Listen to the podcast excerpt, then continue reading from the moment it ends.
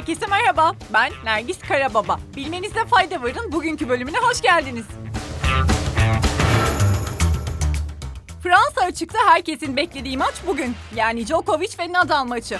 Son maçlarını geçen sene yine Roland Garros'ta yapan tenisin iki efsanesi Nadal ve Djokovic bir sene sonra çeyrek finalde karşı karşıya gelecek. 20'şer Grand Slam'i olan iki oyuncu tenis tarihinin en büyük rekabetinde 59. kez bugün buluşuyor. Hemen kısa bir bilgi vereyim. Novak Djokovic son Fransa açık şampiyonu ve Rafael Nadal'ın ise 13 Roland Garros kabiliyeti var. Bu akşamki maç geçen sene Haziran'da oynadıkları efsanevi yarı finallerinden sonra ilk karşılaşmaları olacak. Heyecanla beklenen bu maç ise akşam saat 21.45'te.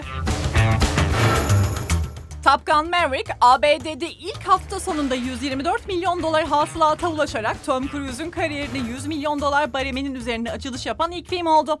Çekimlerine 2018 yılında başlanan ve 2020 yazında izleyiciyle buluşması planlanırken pandemi sebebiyle arka arkaya birden fazla kez ertelenen Top Gun Maverick önce CinemaCon'da sonra ise Cannes Film Festivali'nde izleyiciyi etkiledi ve bunun ardından salonlardaki yerini aldı.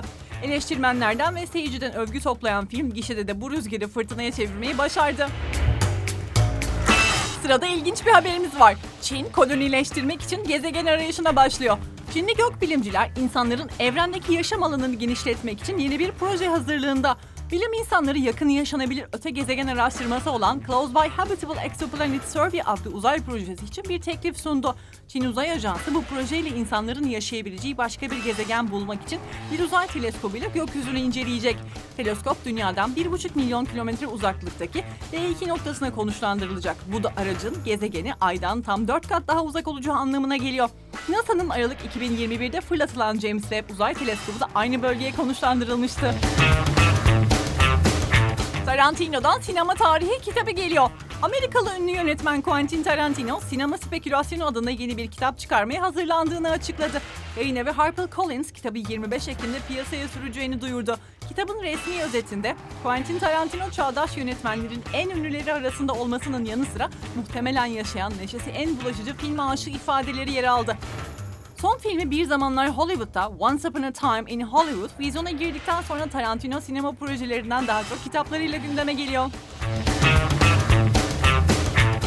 Dünya Sağlık Örgütü'nden bazı ülkelerde ortaya çıkan maymun çiçeği virüsü vakaları ile ilgili açıklama geldi. Reuters'te yer alan habere göre bir DSO yetkilisi maymun çiçeği virüsünün Afrika dışında küresel bir pandemiye neden olacağını düşünmediklerini belirtti. Yetkili, semptom göstermeyen bireylerin hastalığı bulaştırıp bulaştırmadığının hala kesin olarak bilinmediğini de ifade etti. Bu ay şu ana kadar 300 vaka görülen maymun çiçeği virüsü genelde hafif olarak seyrediyor. Yalnızca yakın temasıyla bulaşıyor ve grip benzeri semptomların yanı sıra vücutta kızarıkların oluşmasına neden oluyor. Bu vakaların büyük çoğunluğu ise virüsün endemik olduğu Orta ve Batı Afrika'dan ziyade Avrupa'da görülürken henüz virüs nedeniyle hayatını kaybeden kimse bildirilmedi. Evrimin düşünüldüğünden 4 kat hızlı olabileceği keşfedildi. 27 bilimsel kurumdan 40 araştırmacının yer aldığı ekip dünyanın farklı bölgelerinden 19 yabani hayvan popülasyonunun verilerini analiz etti ve evrimin muhtemelen düşünüldüğünden 4 kata kadar hızlı gerçekleştiğini ortaya koydu. Uzmanlara göre bir türdeki genetik farklılık ne kadar çoksa evrimde o kadar hızlı işliyor. Bu sayede bazı özellikler yok olurken belirli özellikler hızla yerleşebiliyor. Hakemli bilimsel dergi olan Science'da yayınlanan yeni araştırmanın arkasındaki ekip buna evrimin yakıtı adını verdi. Söz konusu olgunun yaygınlığını görmek isteyen ekip çeşitli yabani hayvan gruplarına ilişkin genetik verileri inceledi. Bulgular, incelenen hayvanlarda evrimsel yakıtın tahmin edilenden 2 ila 4 kat fazla olduğunu gösterdi. Bugünlük bu kadar. Yarın görüşmek üzere. Hoşçakalın.